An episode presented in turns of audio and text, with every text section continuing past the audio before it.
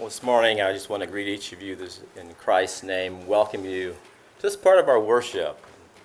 This morning, Sandra, I just want to tell you my heart went out to you. Uh, my, one of the things I just want to encourage all of you, and I want to encourage you, you especially Sandra, God has given you a, a very powerful tool that miles cannot hinder, and that is the power of prayer.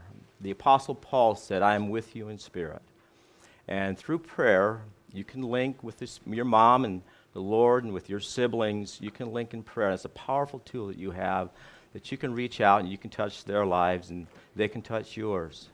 And that's something that God has given to all of us that's it's, it's incredible. And it's something we don't, often don't avail ourselves to. Well, this morning, uh, I'd like for you to stand for the reading of God's Word. My son, despise not the chastening of the Lord, neither be weary of his correction. Proverbs 3:12 For whom the Lord loveth he correcteth, and even as a father the son in whom he delighteth. Proverbs 13:24 He that spareth the rod hateth his son, but he that loveth him chasteneth him betimes. Proverbs 15:4 A wholesome tongue is a tree of life, but the perverseness therein is a breach in the spirit. Proverbs 15:5 A fool despiseth his father's instruction, but he that regardeth reproof is prudent. Proverbs 15:13 A merry heart maketh cheerful countenance, but a sorrow of the heart the spirit is broken. Proverbs 17:22 A merry heart doeth good like medicine, but a broken spirit drieth the bones. And then Proverbs 17:25 A foolish son is a grief to his father, and bitterness to her that bare him. Proverbs 19:8 Chasteneth thy son while there is hope, and let not the soul spare for his crying. Proverbs 22:15 Foolishness is bound in the heart of a child, but the rod of correction shall drive it far from him. Proverbs 23:13 Withhold not correction from the child, for he that beateth it, for if thou beatest him with a rod, he shall not die. Proverbs 23:14 Thou shalt beat him with a rod and shalt deliver his soul from hell. Proverbs 29:15 The rod of, and reproof give wisdom, but a child left to himself bringeth his mother to shame. Proverbs 29:17 Correct thy son, and he shall give thee rest, and yea, he shall he shall give thee the delight unto thy unto thy soul. You may be seated.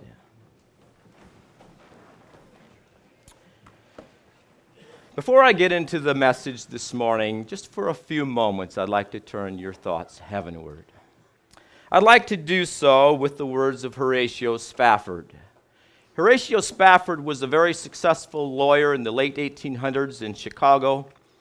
Uh, he had a lot of investments, but in the fire, great fire, the Chicago fire of 1871, Horatio Spafford lost almost all of his investments. He then took his wife, put his wife and four daughters on a ship for a vacation in Europe. And uh, his plans were to follow a few days later. He had some unfinished business he needed to get done. And uh, so he put them on the ship and, and planned to uh, follow them. But a few days later, he received the word that the ship had been involved in a collision and only his wife had survived. Afterwards, he himself boarded a ship, and as he was steaming across, the captain took him across the spot where his daughters had died. And these are the words that Horatio Spafford wrote. He said, When peace like a river attendeth my way, when sorrows like sea billows roll, whatever my lot thou hast taught me to say, it is well, it is well with my soul. Though Satan should buffet and though trials should come, let this blessed assurance control that Christ hath regarded my helpless estate and hath shed his own blood for my soul. My sin, oh, the bliss of this glorious thought, my sin, not in part, but the whole, is nailed to his cross, and I bear it no more. Praise the Lord Praise the Lord, O my soul.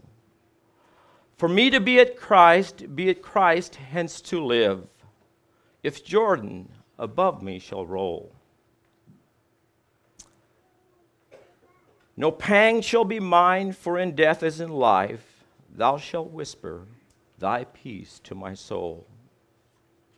And Lord, haste the day when my face shall be sight, and the crowds, the clouds be rolled back as a scroll. The trump shall resound, and the Lord shall descend. Even so, it is well with my soul. And then the refrain, it is well with my soul. It is well. It is well with my soul. Let's bow. Father, it is, it is good to be in your house, in your presence again this moment. Thank you for being our Father and for making it possible for each one of us to be your children because of your Son and the marvelous work of an old wooden cross. It is well with our soul. And it is well as we face the challenges of life, the challenges of a family, the challenges of losing a loved one, and the challenges of our own health.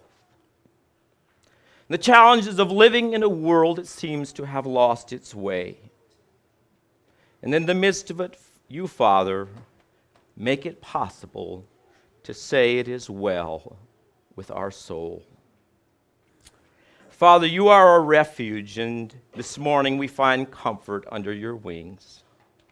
Father, thank you for blessing us with the love and the warmth and the care of a church family, a place where we can share our struggles and our concerns and just even our worries.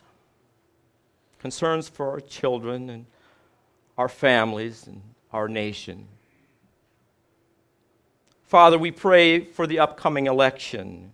We pray that your hand might be upon it and your will might be accomplished. And while the culture around us seems to have embraced deceit, Father, we embrace the truth. Father, we are so grateful for your scriptures, your word. It's, it's always been true. It's worked in every generation, and it remains the plumb line by which all things can be measured. It has been faithful in guide in raising our children, for our marriages, for doing business, and doing life. Lord, help us to hear today with hearts of faith. Encourage us today, Lord. In Jesus' name we pray. And all of God's children said, Amen. Well, this morning I'm going to uh, tackle a subject I, I've never preached upon, I've never taught on. It's something I don't consider myself an expert at. And yet I realize that many of you that have families to, are, are searching desperately for some, some things that are solid. Uh, and, and, I realized today that I just looked at some statistics, and the statistics are staggering. It seems like the odds really are against you. Today, only 62% of the children under 18 have both parents in the home. And of those 62% that have two parents, only 46% of those are their birth parents. 15% of children have, all, have been through divorce and remarriage. Another 26% live in single parent homes. 7% live with a parent who is cohabiting we used to call it shacking up. 5% have neither parent. They're being raised by their grandparents or in their foster care. So I understand that those of you with children, you need some encouragement. Because our definitely our culture is against you. But godly children just don't happen. It takes an intentional approach for you as parents to raise godly children. Uh, and for those of you who are doubting that, I have an article this morning. It kind of uses reverse psychology to help you understand the need for being intentional. It's called 12 Steps to Raising a Delinquent Child. Number one, begin at infancy to give the child everything they want That way they will grow up believing the world owes them a living. Number two, when they pick up bad words, laugh at them. That will make them think they are cute. Number three, don't bother giving them any spiritual training. Wait till they are 21 and allow them to decide for themselves. Number four, avoid the use of word avoid the use of the word wrong. It may develop a guilt complex. This will condition them to believe that later on, when they are arrested for something criminal, that society is against them and they are being persecuted. Number five, do everything for them, including picking up after them, so that they will be experienced in throwing all the responsibility onto others. Number six, make sure their eating utensils are sterile, but allow their minds to feed on any kind of filth they can get their hands on. Number seven, as parents, quarrel frequently in front of them. That way they will feel insecure. Number eight, give them all the spending money they want and never make them earn their own. Number nine, satisfy every craving for food, drink, and comfort. See that every sensual desire is gratified. Number 10, always take their side, especially against neighbors, friends, teachers, and policemen. Help them to understand they're all prejudiced and against them. Number 11, when they get into real trouble, apologize for yourself, explain, I, I never could do anything with them either. And number 12, it's the clincher. Prepare for a life of grief, because you surely will have it. I know you've heard it from this pulpit over and over and over again, but it still remains true that the training of your child begins in your home. Uh, there isn't a school, a church, or a government agency that can ever take the place of what you guys do in your homes. And I know none of you parents wake up in the morning and decide, you know, I am going to be a bad parent. It could be possibly because you haven't been trained or just because you aren't disciplined that it just kind of happens. But when uh, Proverbs 22:15 says, "The foolishness is bound in the heart of a child, but the rod of correction shall drive it far from him." You see, when, ne- neglect, when correction is neglected, it continues.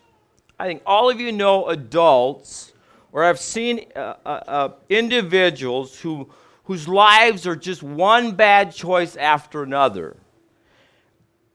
And that didn't begin in adulthood, it began as a child and it continues into adulthood. But notice what, the, the, what it, God says the rod of correction shall drive it far from him. The it is foolishness. Proverbs 23 15 adds, Withhold not correction from the child, for if thou beatest him with the rod, he shall not die. I know that sounds harsh. So, for those of you who think that's really harsh, I'll give you what, a paraphrase by Eugene Peterson. He puts it this way Don't be afraid to correct your young ones, a spanking won't kill them. In fact, a good spanking might save them from something worse than death. And uh, Proverbs 23:14 helps us understand what that is. Proverbs 23:14 says, "Thou shalt beat him with a rod, and thou shalt deliver his soul from hell." I'm guessing most of you never, most of you parents have never connected a good spanking with salvation but God does. Now, because we live in a very, very liberal society, plan on being misunderstood when you use corporal punishment. And perhaps even run the risk of being reported. And because we live in a society where children are neglected, discarded, and abused, that is the measure by which corporal punishment is measured. Any kind of punishment is now considered abuse. In fact, political correctness says any discipline is abusive and illegal. So you see, this, the goal is very simple of, the, of these liberals, is that is to simply strip you parents of any input into your children. And uh, they have replaced uh, corporal punishment with dialogue and negotiation. There's one problem with that. That implies equals.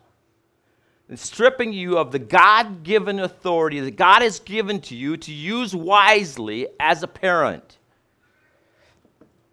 Now, many of you were raised the same, where, same way that I was, where spankings were administered. I actually went to the public school, and if you acted up in the public school, you went to the principal's office, and you got, you got what was known as the board. It was a nice long uh, oak paddle. It was, had neatly drilled holes in it, which made it very aerodynamic. And I never got it. But I had friends who did. And they just, the way they described it, I knew how it looked and what it was like, and it hurt. But uh, it's not that I didn't deserve it. It's only by the grace of God that I never received it. Uh, but uh, yes, exactly. And but uh, on top of that, uh, I know if I would have gotten the board at the school, I probably would have came home and gotten another one at the, from dad. But you see what spanking does is it addresses defiance. You see, correction that it it is administered wisely, keep, helps keep your child's heart. Now, lest any of you think that I am endorsing abuse, let me make something incredibly clear to you this morning. I detest child abuse. Uh, I, I, find it very hard to be non resistant when I read stories of parents who abuse their children, or I see someone who is abusing their child.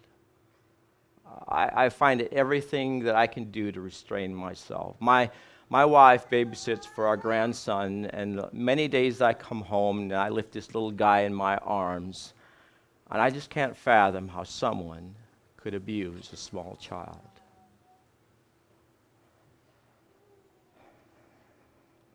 I detest anything that would scar a child physically, emotionally, or spiritually. What I'm suggesting this morning is something that adds to your child, not damages your child. So, to help you this morning to understand the difference between abuse and correction, I'm going to be making some comparisons. Uh, before I do that, if you think my position is strong on abuse, consider Jesus' abuse, uh, position on abuse. Notice what he says in Matthew 18. Whosoever shall offend one of these little ones which believe in me, it is better for them that a millstone be hanged around their neck and they be drowned in the depths of the sea. I'm convinced God hates abuse. So when God is talking about correction, he's not talking about abuse. Let's see the distinctions. Abuse is unfair and never appropriate. Correction is fair, always appropriate, and should be expected. Abuse is degrading and demoralizing. Correction upholds the dignity of the child. Abuse is extreme and it signifies a loss of control. Correction is always to be administered with restraint, and self control. Abuse leaves emotional scars. Correction leaves positive memories. Abuse comes from anger, frustration, and loss of impatience. Correction comes from love and a desire to correct the wrong for the good of the child and those whom your children will later impact.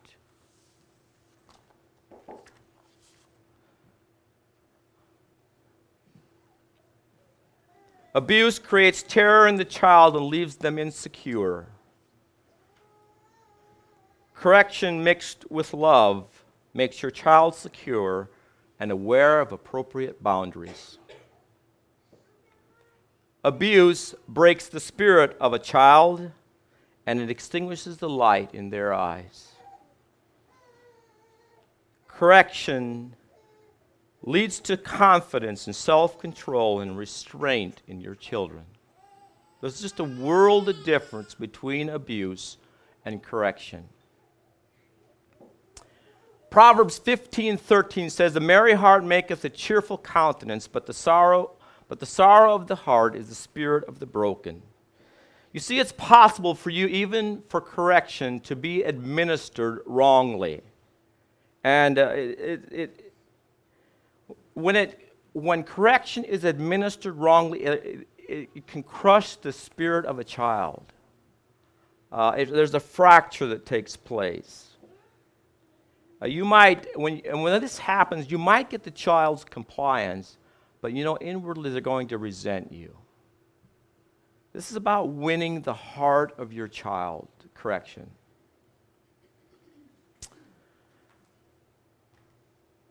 Correction is healthy, it's wholesome, and it, it means it involves you as a parent taking and studying your child to understanding their, their weaknesses, their strengths, and uh, how they, their thought processes. It means studying your child. But breaking a child's spirit destroys the creativity. But correction that administers that is administered wisely, wisely helps your children understand wrong choices bring about consequences and pain. Now, to help all of you, I'm a dad, and we all need to understand that some things that children do are not acts of defiance. Not everything that children do is just being defiant. Uh, for instance, it's, it's just normal for children to make mistakes, uh, to break things, to, to spill things, or to, to have accidents, and to sometimes just be careless. That's, that's part of the healthy learning process of your children. So, not everything your child does warrants correction. And I'm going to be addressing some of this, how to find a balance in this. But to help you understand a little bit what defiance is, I'm going, I'm going to. Uh, well, defiance is the deliberate and stubborn resistance to obey. Defiance is deliberate, it is being hateful, it is being selfish, it is being belligerent and demanding, uh, cursing, spitting, temper tantrums. Those are all acts of defiance. Throwing, uh, threatening your parents is defiance. Uh, a child who lacks uh, parental uh, respect for parental authority and is out of control often resorts to threatening parents. Well, this morning, though most of you look a little sober, so I'm going to throw a little humor into this thing. James Dobson writes a story that's just, it's very humorous, and yet it's, it's, it's good. He writes In the absence of parental leadership, some children make, become extremely obnoxious and defiant. It can happen in public places, and perhaps the best example is a 10 year old boy named Robert who was a patient of my pediatrician, William Slonecker. Dr. Slonecker said his pediatric staff dreaded the days when Robert was scheduled for an office visit. He literally attacked the clinic, grabbing instruments and files and telephones, and this passive mother could do little more than shake her head in bewilderment. During one physical exam, Dr. Slonecker observed some severe cavities in Robert's teeth and knew the boy must be referred to a local dentist. But who would be given the honor? A referral like that could mean the end of a professional friendship. Dr. Slonecker eventually decided to send to an older dentist who reportedly understood children.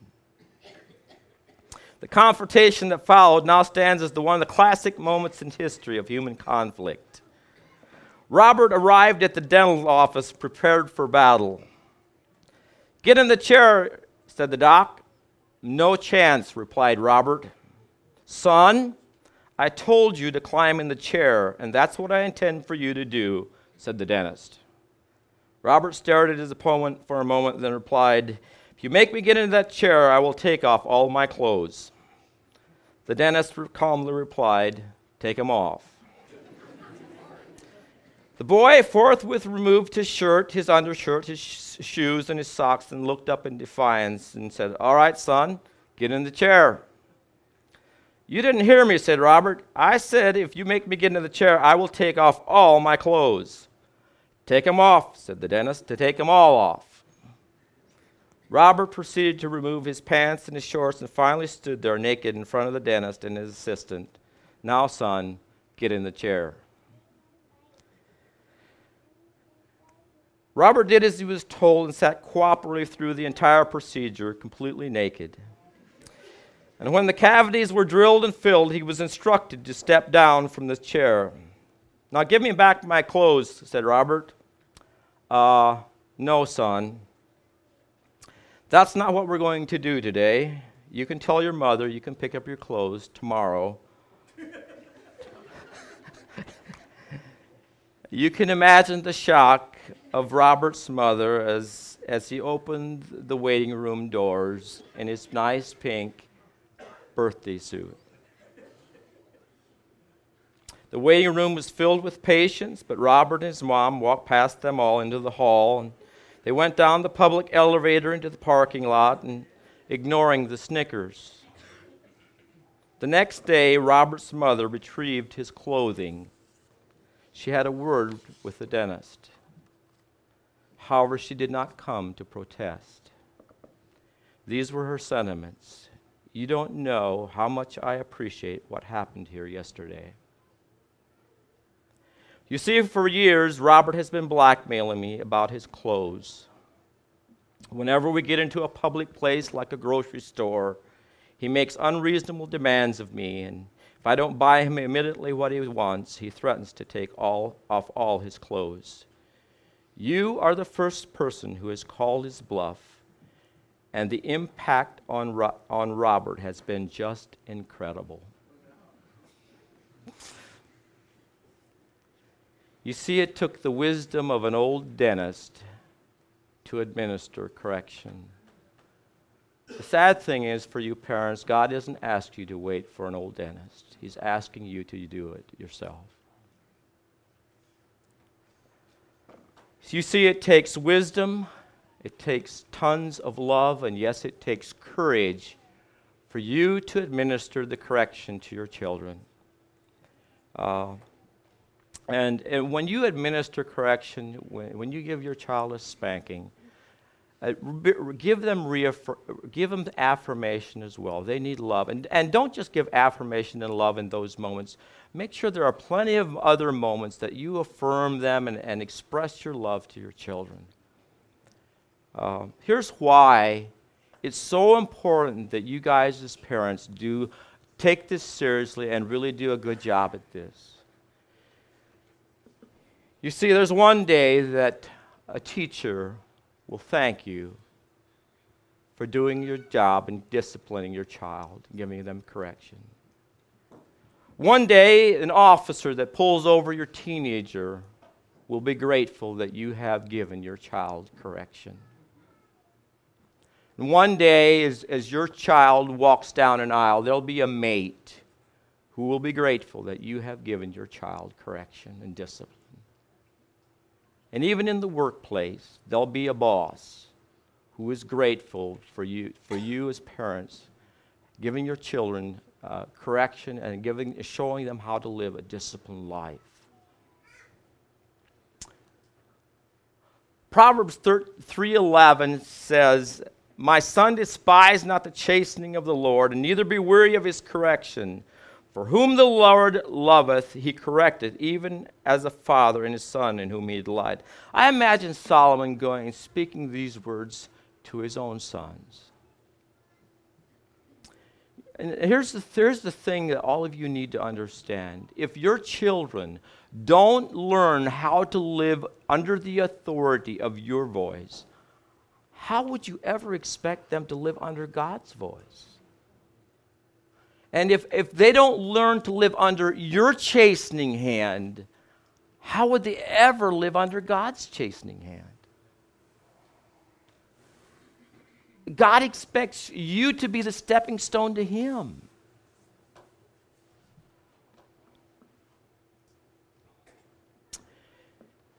And I love how Solomon he links love and correction. For whom the Lord loveth, he correcteth.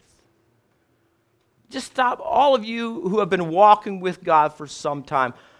Most of you can think back to some moment that God's corrected you. Has it been unpleasant? Yes. But even in the moment that God corrected you or bought, uh, chastened you, there was something that brought peace with it because you knew God cared about you. He loved you. And yes, most of those lessons we learn from God, they are lessons that last. There's things that you have learned through that time that almost nothing else could have taught. Those are lasting lessons. Hebrews chapter, ch- chapter 12 says, And have ye forgotten the exhortation which speaketh unto you as children? My son, despise thou not the chastening of the Lord, neither faint when thou art rebuked of him. For whom the Lord loveth, he chasteneth, and scourgeth every son whom he receiveth. And if you endure chastening, God dealeth with you as with sons. For what son is he whom the Father chasteneth not? But ye without chastisement, whereof ye are all partakers, then ye are bastards and not sons. Furthermore, we have had fathers of our flesh, which corrected us and gave us reverence, and shall, shall, not, shall we not as much rather be in subjection unto the Father of spirits and live? For they verily for a few days chastened us after their own pleasure, but he for our profit, that we might, be partakers of his holiness. Now, no chastening of the present seemeth to be joyous, but grievous, and nevertheless afterward it yieldeth the peaceable fruit of righteousness unto them which are exercised thereby. There's several things that are noteworthy of noting in that passage. And the one of the things I want you to notice how parental correction is expected. It is expe- God expects you as, as, as parents to correct your children. It's to be expected. And if a child of God is not corrected, it shows that he, God is not his father. The, the only ones that receive no correction are the fatherless.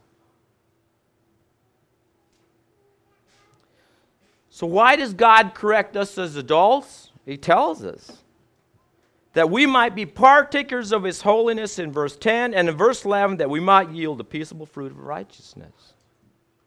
Do you realize that the same thing is true of your children? If you want your children to experience holiness and to experience righteousness, then you have to be serious about this thing of, of correcting your children.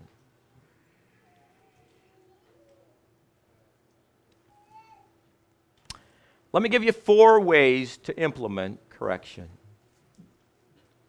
The first is start early. I've gleaned that from Proverbs 13:24. He that spareth his rod hateth his son, and he that loveth him chasteneth him betimes. You know, it, it doesn't take a child very learned to figure out that if they have no boundaries, their parents really don't care about them. You give your child some boundaries, it actually helps them be secure. Here's what I want you to get the word betimes. It's a Hebrew word called shahar, and it means early and diligently. It is important for you to start correcting your child early in life and to be about it diligently. In fact, Proverbs 19:18 suggests the same. Chasten thy son while there is hope. Let not thy soul spare for his crying. It, it implies to doing it early in life while there's hope. Secondly, stay balanced. I'm a big fan of that. Notice what it says in Proverbs 29 15. The rod and reproof give wisdom, but a child left to himself bringeth his mother to shame. Notice how it says the rod and reproof. There are times a spanking and a heart to heart talk are appropriate. And there are times just a heart to heart talk will do just fine. Always follow up with affirmation. Affirm your children. The other thing you need to do as parents, please make sure that you have made to your children very clear the boundaries that you expect. That's part of reproof. Making sure they know what the boundaries are that you've given as a parent. Thirdly, be consistent. Be consistent. This is probably the toughest one. What was wrong yesterday should be wrong tomorrow. And what is wrong in public is also wrong at home. Don't have double standards. And don't waffle at it. Um, but here's the thing you all need to remember don't overwhelm your children with rules. The goal is to win their heart.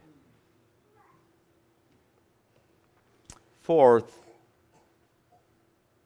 be reasonable. Be reasonable. I still remember the, the time uh, one evening with my daughter, we had a disagreement. And uh, for a span of probably two hours, we sat and talked. I talked, and she listened, and then she talked, and I listened. And I realized uh, one of the things uh, that was wrong is that I was being unreasonable. I cared more about what people thought and what they would think of me than I cared about her heart. And I realized I was losing her heart.